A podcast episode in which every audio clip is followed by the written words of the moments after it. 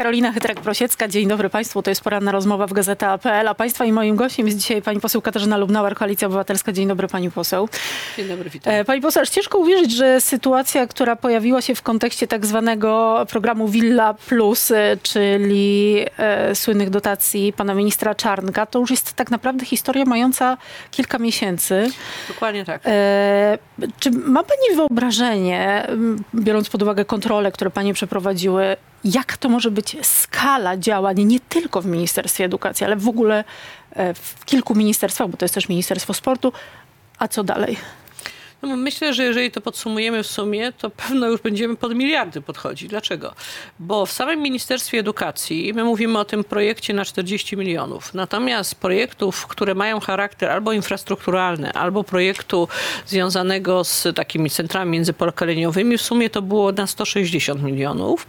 Przy czym e, tam na szczęście nie było dawane w większości na mm, nieruchomości. Poza tym infrastrukturalnym dla szkół, które były szkołami niesamorządowymi, no ale tam to przynajmniej to trafia do placówek. Co prawda tam na, szy- na 60 na przykład milionu, milionów wydanych, 55 trafia do szkół, placówek e, e, katolickich, e, kościelnych, czasami jest to diecezja, czasami jest to parafia i tam ten konkurs też będziemy bardzo dokładnie kontrolować, tylko na przykład zaczęli, znaczy zaczęłyśmy od tego, e, który jest najbardziej oczywisty, czyli mm, tam, gdzie kupowano nieruchomości fundacjom prywatnym.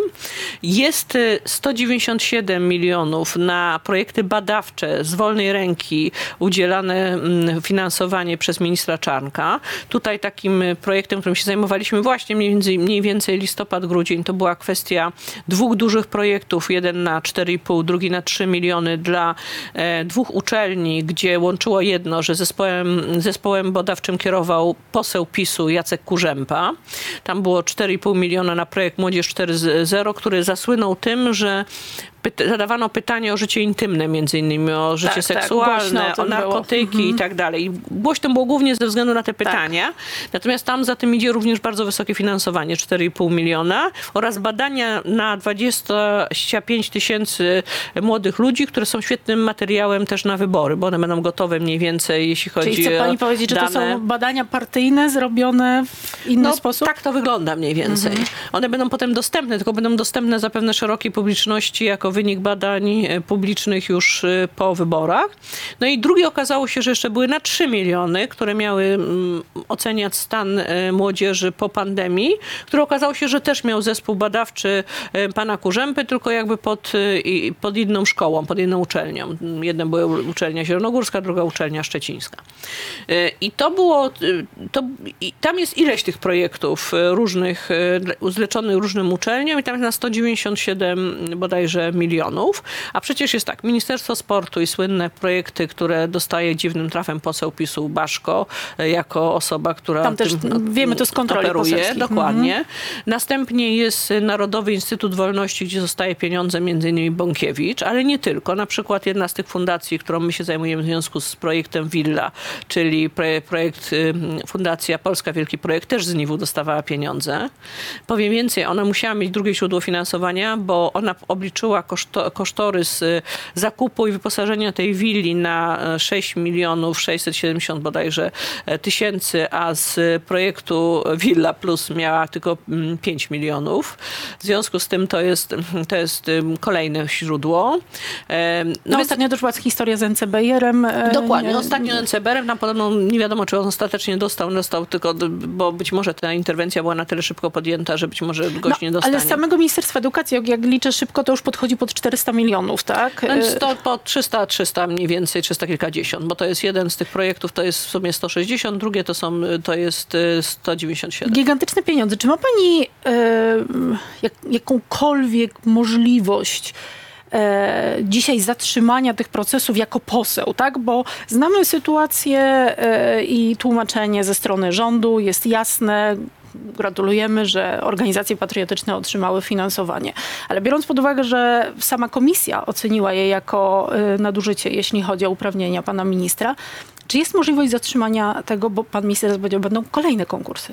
W pewnym stopniu już myślę, że zatrzymaliśmy. Ja się śmiałam, że pewno teraz dużo łatwiej będzie organizacjom, którym rzeczywiście należą się te pieniądze, czyli tym, które zajmują się dziećmi, często z No niepełnosprawnościami. tam, bo tam były wnioski na kilka tysięcy, od drzwi, o tablice, Tak, tam od dokładnie drobne rzeczy być od prostu. 50 tysięcy do 5 milionów. E, I zapewne w drugim konkursie, ponieważ oni już wiedzą, że będą bardzo dokładnie kontrolowani przez Mhm. nas, dostaną te fundacje, które miały pozytywne e, opinie, a takich było ze 150, e, a które nie dostały, bo Mhm. tam ponad 100 z nich e, nie dostało. W przypadku tego konkursu to, co jest naganne, że ja przypomnę, że warunki sam ogłaszał pan e, minister Czarnek. Komisję potem powoływało ministerstwo, ekspertów powoływało ministerstwo. I w momencie, w którym, tak jak w przypadku Fundacji Megafon, opinia ekspertów jest jednoznacznie negatywna. Z konkluzją, że byłoby to e, nieracjonalne wydatkowanie środków publicznych i można by było niegospodarne. A mimo wszystko pan e, minister decyduje, że przyzna, to stało się dla nas ostatnim sygnałem do tego, że trzeba złożyć również wniosek do prokuratury. Czyli będzie ten wniosek do Będzie prokuratury. do prokuratury. Dzisiaj to ogłosimy poseł- e, już sam mm, kształt tego A wniosku. kiedy państwo będą składać ten wniosek? Dzisiaj. Dzisiaj. Pani poseł, a proszę mi powiedzieć, czy e, państwa zdaniem, czy robili pani, an- państwo analizę z prawnikami, czy jest możliwość odzyskania tych nieruchomości, jakby cofnięcia skutków przeprowadzenia tych konkursów? To jest ciekawe, dlatego że według mnie tam w niektórych przypadkach mogło dojść do złamania prawa przy przedzielaniu, dlatego że ja nie wiem na przykład jaka była formuła tego, że nie tylko, że najpierw był oceniany jeden wniosek, e, a w wniosku bardzo duże znaczenie miała ocena nieruchomości, a potem na przykład komuś pozwolono na zmianę Tak, nieruchomości. był taki wniosek. Mhm. Nie jeden. O jednym wiemy, to jest wolność i demokracja, której pozwolono zamiast y, willi na Kossaka kupić willę na Zakopiańskiej. Ale tam było więcej takich y, wniosków. W związku z tym e, oczywiście e, na pewno kiedyś, jak będzie niezależna prokuratura, będzie musiała to zbadać i będzie również musiało być zanalizowane to, czy można te pieniądze odzyskać i czy można te nieruchomości odzyskać. Jest jeszcze drugi element. One mają jednak pewną ciągłość e, i pewną trwałość projektu. I pytanie jest, na ile te fundacje wypełnią zobowiązania, które co prawda bardzo ogólnie Ale one są no właśnie dosyć ogólnie opisane. One są tak? bardzo ogólnie. No, w przypadku, szczerze mówiąc, takich projektów jak właśnie Polska Wielki Projekt lub w przypadku na przykład tego megafonu, czy ten, no rzeczywiście to bardzo trudno jest stwierdzić potem, żeby to namacać. Tym bardziej, że to jest prawo obiecali. nabyte, więc tutaj jakby nieruchomość też Tak. będzie Ta trudna do nieruchomość. Mhm. jest, stanie się już własnością. Czyli to już to nie jest tak, że ona będzie dana w użyczenie, czy, o, czy to państwo będzie właścicielem, a na przykład im po prostu pozwoli korzystać. Nie. Ta nieruchomość w momencie, w którym zostanie kupiona, a wszystkie te fundacje, z tego co nam mówili urzędnicy, już mają przelane pieniądze na konta i mają czas w większości z nich do końca 2023 roku, bo wszystkim też aneksowano możliwość realizacji, e, będą kupowane. A czy państwo wiedzą, ile już z tych podmiotów nabyło nieruchomość? Nie wiemy. Wiemy, że e, na przykład w przypadku Fundacji Polska Wielki Projekt tam już jest umowa, nazwijmy to przedwstępna, natomiast jeszcze sam e, jakby nie doszło do samego proce- procesu mm, już przejęcia własności. Pani poseł, zastanawiam mnie, dlaczego państwo nie alarmowali w tym temacie w momencie, kiedy to prawo, bo to, bo to jest oczywiście działanie zgodne z prawem, problem polega na tym, że to jest prawo, które PiS sam uchwalił. Alarmowaliśmy. No właśnie, i no, no właśnie, dlaczego mało kto o tym wiedział? Czy to jest tak, że państwo się nie spodziewali, że to może być aż taka skala, bo państwo składali jakieś poprawki wtedy, Tak, prawda? dokładnie rzecz biorąc, bo to w ogóle inaczej wyglądało. Najpierw była ustawa o pomocy psychologiczno-pedagogicznej. To była taka pokowidowa ustawa dotycząca zmian w maturach i pomocy psychologiczno-pedagogicznej, którą my popieraliśmy. I w, już na komisji, w pierwszym czytaniu zostały nagle złożone poprawki dotyczące tych projektów infrastrukturalnych. I my wtedy zgłaszaliśmy e, to, żeby to wykreślić. W drugim czytaniu wnioski o to, żeby to wykreślić i wtedy już podnosiliśmy, po co ministerstwo tego typu projekty. Wtedy ministerstwo uspokajało, że chodzi o możliwość zbudowania, nie wiem, sali gimnastycznej czy coś w tym stylu.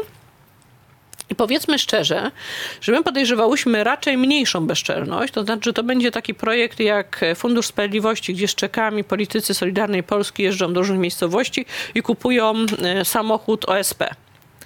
E, W tym przypadku, jeśli chodzi o sprzęt dla OSP, też wyposażenie budynków dla OSP też jest między innymi jednym z elementów tego właśnie projektu na 40 milionów, ale e, okazało się, że chodzi też o to uwłaszczenie się na tych willach, które mają te fundacje powiązane z politykami PiSu.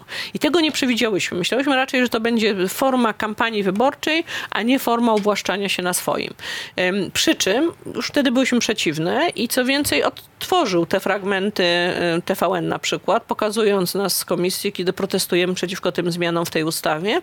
W ustawie, która zawierała też dobre za, za, zapisy dotyczące finansowania dodatkowego etatów psychologów, pedagogów w szkole. Dla dzieci. A my, czy pani zdaniem te, to, co się dzieje w tej chwili, bo pamiętamy, co było przy podwyżkach dla parlamentarzystów, pamiętamy, co było przy zatrudnianiu osób powiązanych z PiSem w spółkach Skarbu Państwa. Czy pani zdaniem to wszystko, co się dzieje dzisiaj jest za zgodą Jarosława Kaczyńskiego, czy on może być nieświadomy y, tego, bo pan minister Czarnek wybija się na niepodległość, ma duże ambicje polityczne. Tak, ale to. to niestety jest bardzo w duchu Jarosława Kaczyńskiego. Przypomnijmy Srebrną. Srebrna też powstawała przez fundację. E, Wtedy też były podobno, e, pani Iwona Szpalan pisała, że e, on kiedyś powiedział w roku 92 o tym, że gdybyśmy działali tylko czysto moralnie, gdyby rozpatrywać rzecz tylko czysto moralnie, to nigdy niczego byśmy nie mieli. W związku z tym mam wrażenie, że to jest jakby kolejna em, srebrna. To znaczy, że jeżeli się na to patrzy, to mamy potencjał na to, że powstaje majątek trwały, który potem może być miejscem po pierwsze przechowania ludzi, którzy mm, nie poradzili sobie w jakiś sposób w wyborach z PiSu, a po drugie źródłem w ogóle takiego trwałości projektu tej myśli y, konserwatywnej. No zobaczmy, jeżeli mówimy o nieruchomości tej, którą ma mieć Polska Wielki Projekt, ta nieruchomość była w swoim czasie podnajmowana. Ostatnio nie miała już lokatorów, ale wcześniej była podnajmowana i tam oferta podnajmu obejmowała 26 tysięcy miesięcznie. No to to już jest bardzo przyzwoity, y, nawet można powiedzieć dwa etaty, które można potem Można finansować z samego tak. podnajmu.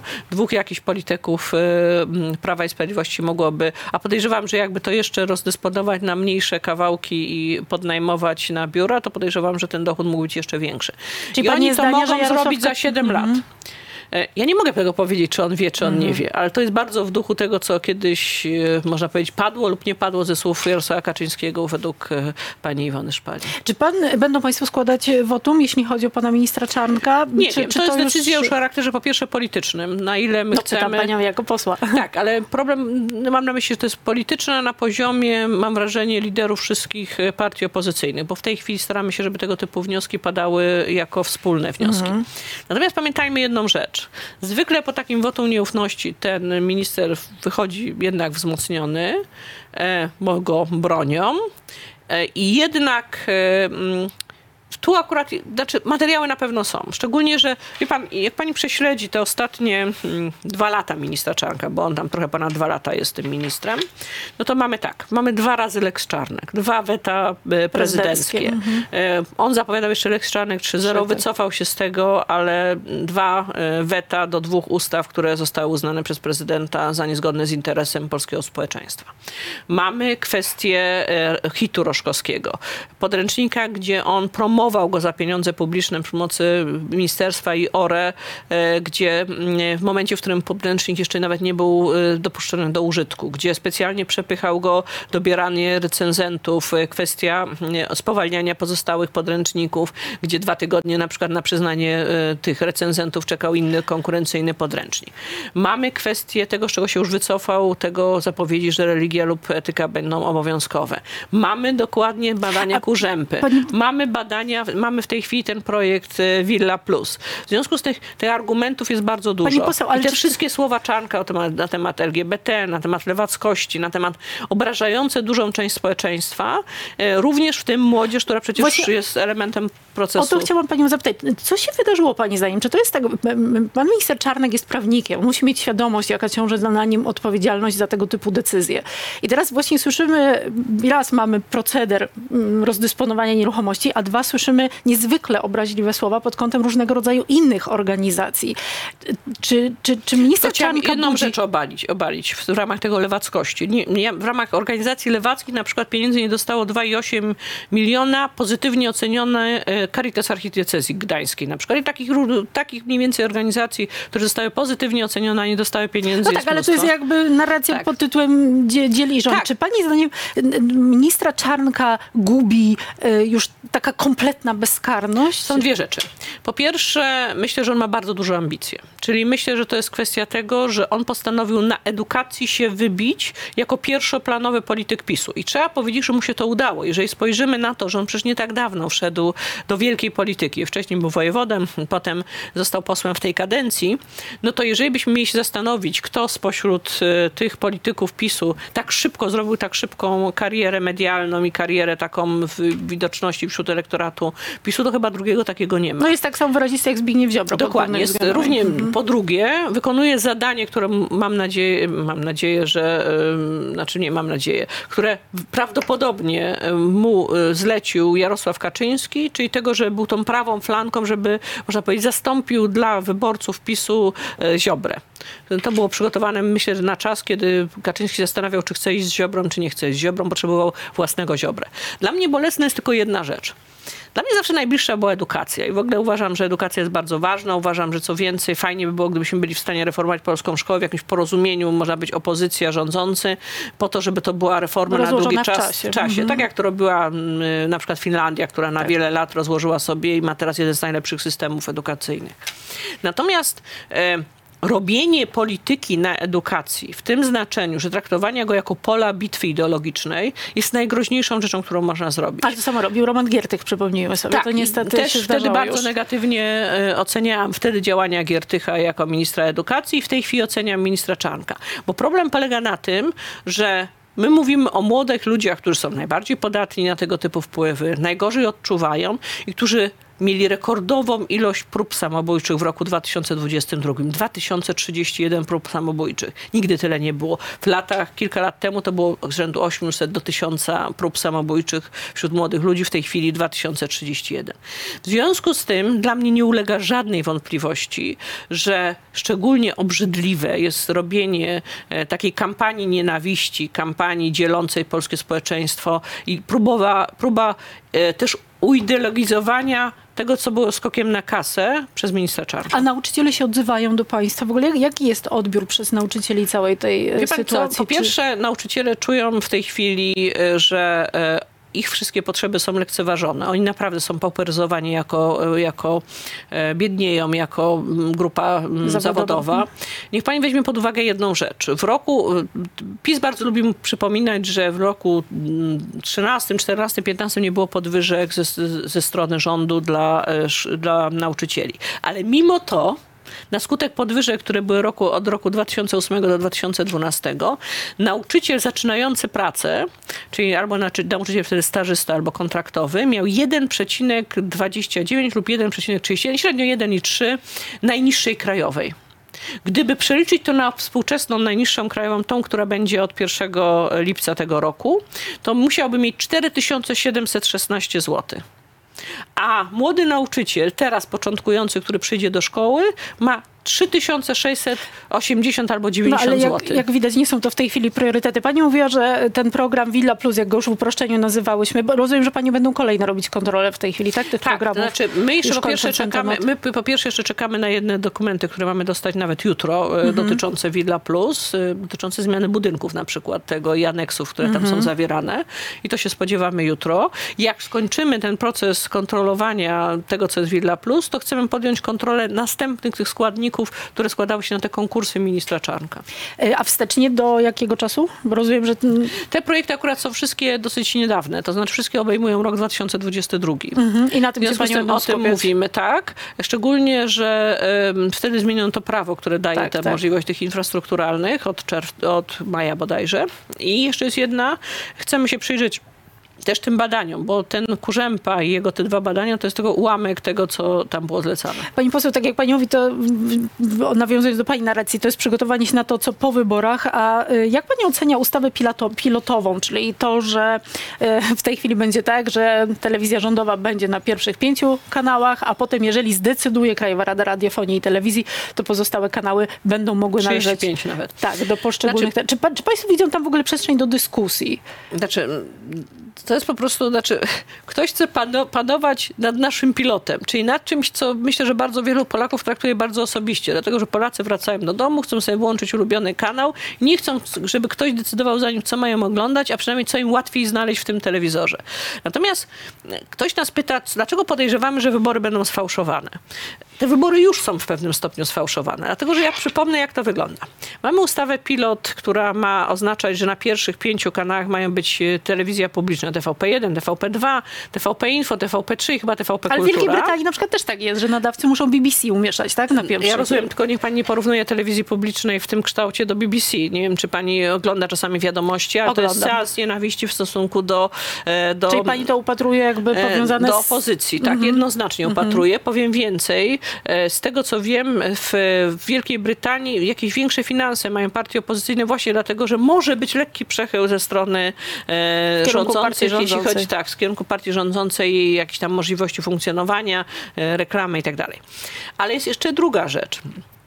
Przypomnijmy, że zmieniono prawo tak, że w pewnym momencie zmienił się standard nadawania telewizji. Jedyną telewizją, która ma możliwość nadawania w starym standardzie, to jest właśnie telewizja publiczna. Czyli oznacza to, że bardzo wielu, szczególnie starszych ludzi, których nie było stać na wymianę dekodera albo nie wiedzieli o tym, że można dostać dopłatę do wymiany dekodera i po prostu tego dekodera nie zmienili, będą zdani tylko na telewizję publiczną. Więc to jest kolejny przykład takiego przechylenia boiska. Jeżeli dodamy do tego fakt, że będą rzeczywiście mm, politycy PiSu jeździć z czekami, czasami czekami, które będą pokrywane dopiero z pieniędzy KPO. No ale państwo tym do tego przyłożyli rękę, pani poseł. No, pani redaktor, my przyłożyliśmy rękę do jednej rzeczy, żeby odblokować, żeby dać Polakom szansę, bo jeszcze pewności nie ma, że pieniądze z KPO wpłyną do Polski. Ponieważ Ale one i tak by sytuacja... wpłynęły prawdopodobnie tak. Taka była państwa narracja w, wcześniej, że No, jak przejdziemy, przejmiemy władzę, to pieniądze Tylko z wie KPO pani, że będą. na pewne rzeczy może być już za późno. Zasada jest taka, że... Ale już jest za późno, pani poseł, tak Na, naprawdę. na przykład jest kwestia, to jest pytanie, co rząd z tym zrobi, rozszerzenia z tych 180 miliardów do 260. Mhm. Ja przypominam, że pieniądze przydzielone jakby Polsce w ramach KPO to było w sumie 300, 260 miliardów. PiS wystąpił w swoich projektach tylko o 180. I o Jeden ile wtedy można powiedzieć, że przy niskiej inflacji i przy mniejszym em, wartości e, długu jakby, znaczy jak wiemy em, każ- państwo, żeby funkcjonować czasami No dzisiaj musi jakby większe zadłużać. pieniądze by się bardziej przydały, mówiąc prosto. E, No bo po prostu tańszy zawsze jest, tańszy jest tak. kredyt w ramach KPO niż kredyt, który jest w obligacjach. rynku, w obligacjach tak. ta rentowność to jest rzędu 6, 8, 7. no nawet 8%, bo 6,5 no to tam w zależności mamy też inflacyjne te, te obligacje, mamy te obligacje, Tak. które są w dolarach i tak dalej, i tak dalej. A w przypadku KPO to jest niecałe 2%. Dwa, dwa i pół, tak. Ro- y, Pani poseł, czyli, bo pani użyła bardzo takiego, moim zdaniem, mocnego sformułowania, że te wybory już są sfałszowane. One są już nieuczciwe, one są już niesprawiedliwe. My musimy zadbać, żeby nie dochodziło do takich ordynarnych fałszerstw już typowo w urnie wyborczej. No czyli... i, co, i co państwo z tym chcą zrobić? No przede wszystkim jest ten ruch e, obrony wyborów, czyli to... Sławomira e, Nitrasa, Sławomira, tak? Nie, to nie jest Sławomira Nitrasa. Znaczy, na czele Sławomir stoi? Nitras stoi na czele e, jako reprezentant Koalicji Obywatelskiej, Tak. bo to jest ruch ponadpartyjny. To będzie ruch wszystkich organizacji, które demokratycznych, bo to będzie i KODU, e, i wszystkich organizacji, i wszystkich partii, które są na opozycji, czyli nie wiem, Polski 2050, i Lewicy, i PSL-u, czy- czyli wszystkich tych podmiotów, które są na e, stronie Tylko, że to już tej na opozycji etapie demokratycznej. urny wyborczej, a jeżeli pani mówi, że będą państwo mieli nierówny dostęp do narracji, do prezentowania właśnie a propos programu, którego też państwo tak, narodzili. na szczęście, że są wolne media. Na szczęście nie udało się PiSowi zniszczyć, nie wiem, Lex TVN, y, przy pomocy Lex TVN, TVN-u.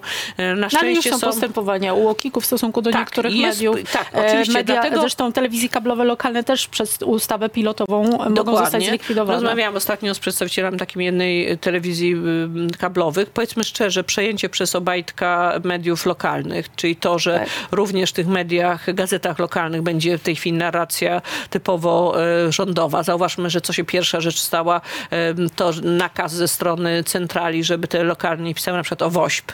Y, Te różne, nie wiem, ekspresy ilustrowane, dzienniki łódzkie. Niektóre się z nich wyłamały, jest model podobny no, do Węgier zresztą. E, Pani poseł, a w, tej, w przypadku tej ustawy pilotowej będą państwo całkowicie przeciwni? Czy, czy jest tu jakaś przestrzeń do dyskusji? Myślę, że tam nie ma przestrzeni do dyskusji, szczególnie, że ona jeszcze zawierała ten komponent, którego się chyba oni wycofali w końcu, czyli inwigilację społeczeństwa i tych kwestii związanych z y, inwigilacją komunikatorów. Państwo mają dzisiaj e, wyjazdowe, tudzież wyjściowe posiedzenie klubu, bo ono odbywa się w, w okolicach Warszawy. Czy pani zdaniem Donald Tusk już pogodził się z tym, że nie będzie tej jednej listy i może już czas zamknąć ten temat? Nie mam żadnych wątpliwości, że e, nawet dzisiaj są sondaże, które pokazują, że ta jedna lista albo dwie listy zamiast czterech list e, to jest rozwiązanie, które jest korzystne z punktu widzenia, z punktu widzenia mm, Polaków, demokracji i te, tych szans wyborczych. Natomiast no, nie da się na siłę czegoś zrobić. Czyli jeżeli takie partie jak Polska 2050 wyraźnie tego nie chcą, no to oczywiście nie da się ich do tego zmusić. Uważam, że to jest błąd, ale się nie da ich zmusić. My musimy dalej działać.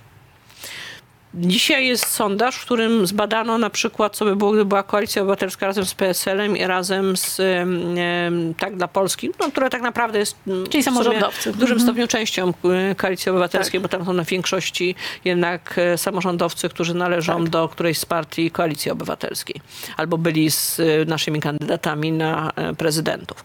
E, No i ona ma praktycznie tyle co PiS. Ale dobrze by było, żebyśmy stworzyli taką koalicję, która wygra z PiSem również pojedynczo, czyli nie tylko jako potem po połączeniu z innymi ugrupowaniami, jeżeli liczymy liczbę mandatów, tylko że prezydent wskazując kandydata na premiera z największego, z ugrupowania, które ma najwięcej mandatów, od razu ją wskazał. Żeby nie dać PiSowi czasu na próbę korupcji e, poszczególnych e, posłów, polityków i tak dalej. E, I jeżeli ktoś tego nie rozumie, to według mnie popełnia błąd. Ale my musimy iść do przodu. Zawsze, na I razie co to oznacza w praktyce w takim razie, że państwo na razie myślę, że te, te drzwi są jeszcze otwarte, ale w pewnym momencie te drzwi będą Ale musiały być one zamknięte. mogą być otwarte? Bo to już było tyle deklaracji, już, już Nie w zasadzie padają jednoznaczne Właśnie- właśnie sformułowania. To Adrian Zandberg ostatnio powiedział, nie ma jednej Tak, listy. myślę, że to, co już jest zdecydowane, to to, że Lewica idzie oddzielnie w ramach swojego bloku i to myślę, mam wrażenie, że to już jakby tyle razy zostało powiedziane, że to już chyba mm, tak ma być. Natomiast, Czy jednej listy nie ma. Nie, natomiast dobrze było, żeby na przykład były dwie listy. To było według mnie optymalne. A my, jeśli chodzi o PSL y, i Polskę 2050, bo też są takie zapowiedzi, to wtedy tworzą się trzy listy de facto. Platforma, Lewica, Polska Na 2050. pewno Są jakieś rozmowy w tej chwili? Najgorsze rozwiązanie jest możliwe, żeby został ktoś na tyle na zewnątrz, że było zagrożenie, że nie przekroczy progu 5% i zatonie. Czyli PSL.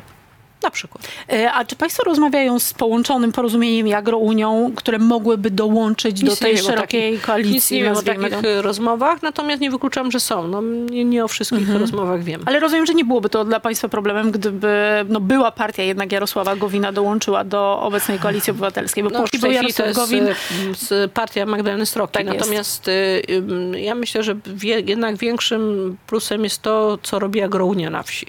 Problem polega na tym, że w tej chwili ten elektorat wiejski przez długi czas był zauroczony pisem.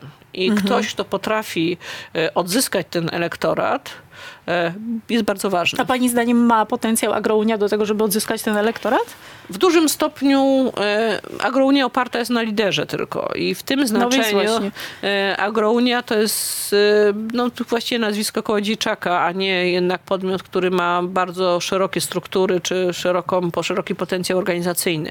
Ale mimo wszystko jest dla bardzo wielu e, rolników zapewne wiarygodny.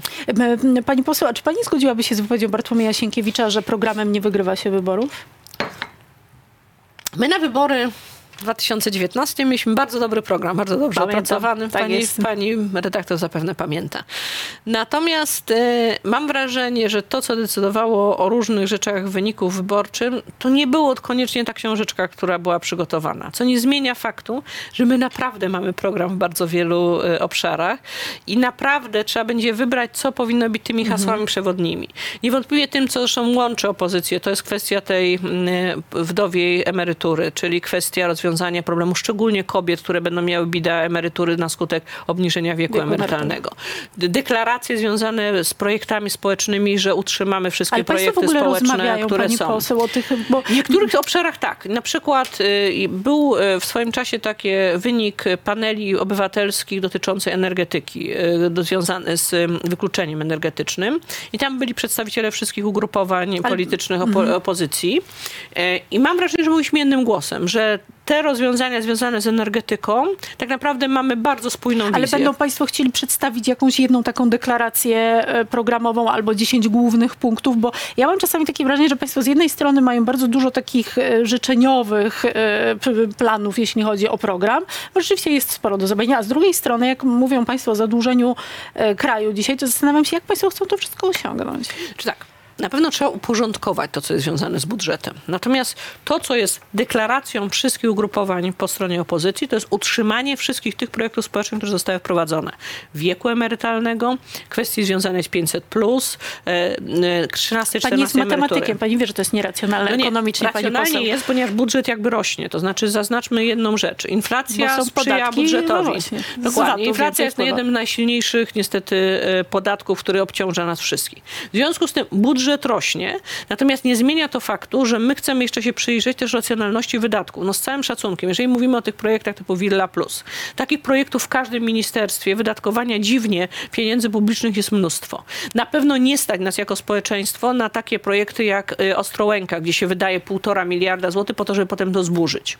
No tak, no ale to są miliardy. Czy państwo rozważyliby na przykład wprowadzenie progów dochodowych w różnego rodzaju e, programach społecznych? W tych projektach społecznych, o których mówiłam, y, nie będziemy zmieniać nic, dlatego że zdajmy sobie sprawę z jednej rzeczy.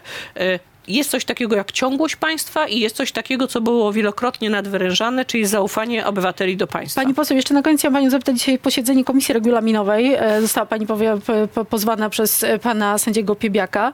E, Co będzie się dalej działo w tym temacie? Co z pani Dzisiaj immunitetem? oczywiście będzie kwestia decyzji najpierw komisji Mhm. opiniującej to, a potem na posiedzeniu Sejmu, jak rozumiem, będzie kwestia decyzji w sprawie mojego immunitetu. Ja przypomnę, że pan Piebiak to był ten człowiek, który pracował wtedy w Ministerstwie Edukacji, w Ministerstwie Sprawiedliwości. Sprawiedliwości jako wiceminister, a jednocześnie, e, jak e, zeznają współpracownicy jego, ci, którzy byli w tej samej grupie kasta, czyli na przykład słynna Małami, czy e, Małemi, tak? czy, czy pan Schmidt, no, rozpoczął grupę kasta, która, która, czy rozpoczął, czy był jednym z grupy kasta. A pani która... byłaby skłonna zrzec się sama immunitetu? Nie jestem zwolennikiem, uważam, że takie działanie, jak robią w tej chwili, czy pan Piebiak, czy mm, różne podmioty, mają na celu zastraszenie i zamrożenie działań polityków. Ja jestem zwolennikiem, żeby w takiej sytuacji immunitet działał. I powiem więcej. Zwykle, jeżeli chodzi o tego typu wypowiedzi, nie jestem też zwolennikiem usuwania immunitetu politykom e, Prawa i Sprawiedliwości.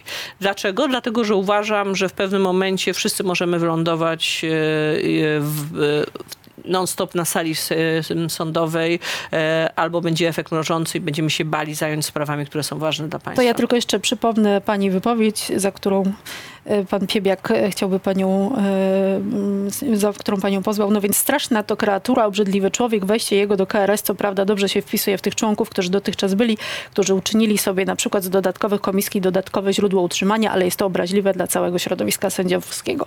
To tylko fragment tej wypowiedzi. Powiem szczerze, od tego czasu kilka osób stwierdziło, że zasadniczo z moimi słowami się absolutnie zgadza. Katarzyna Lubnauer, Koalicja Obywatelska. Bardzo dziękuję, Dziękuję pani poseł, a bardzo. państwu życzę dobrego dnia. Widzimy się jutro.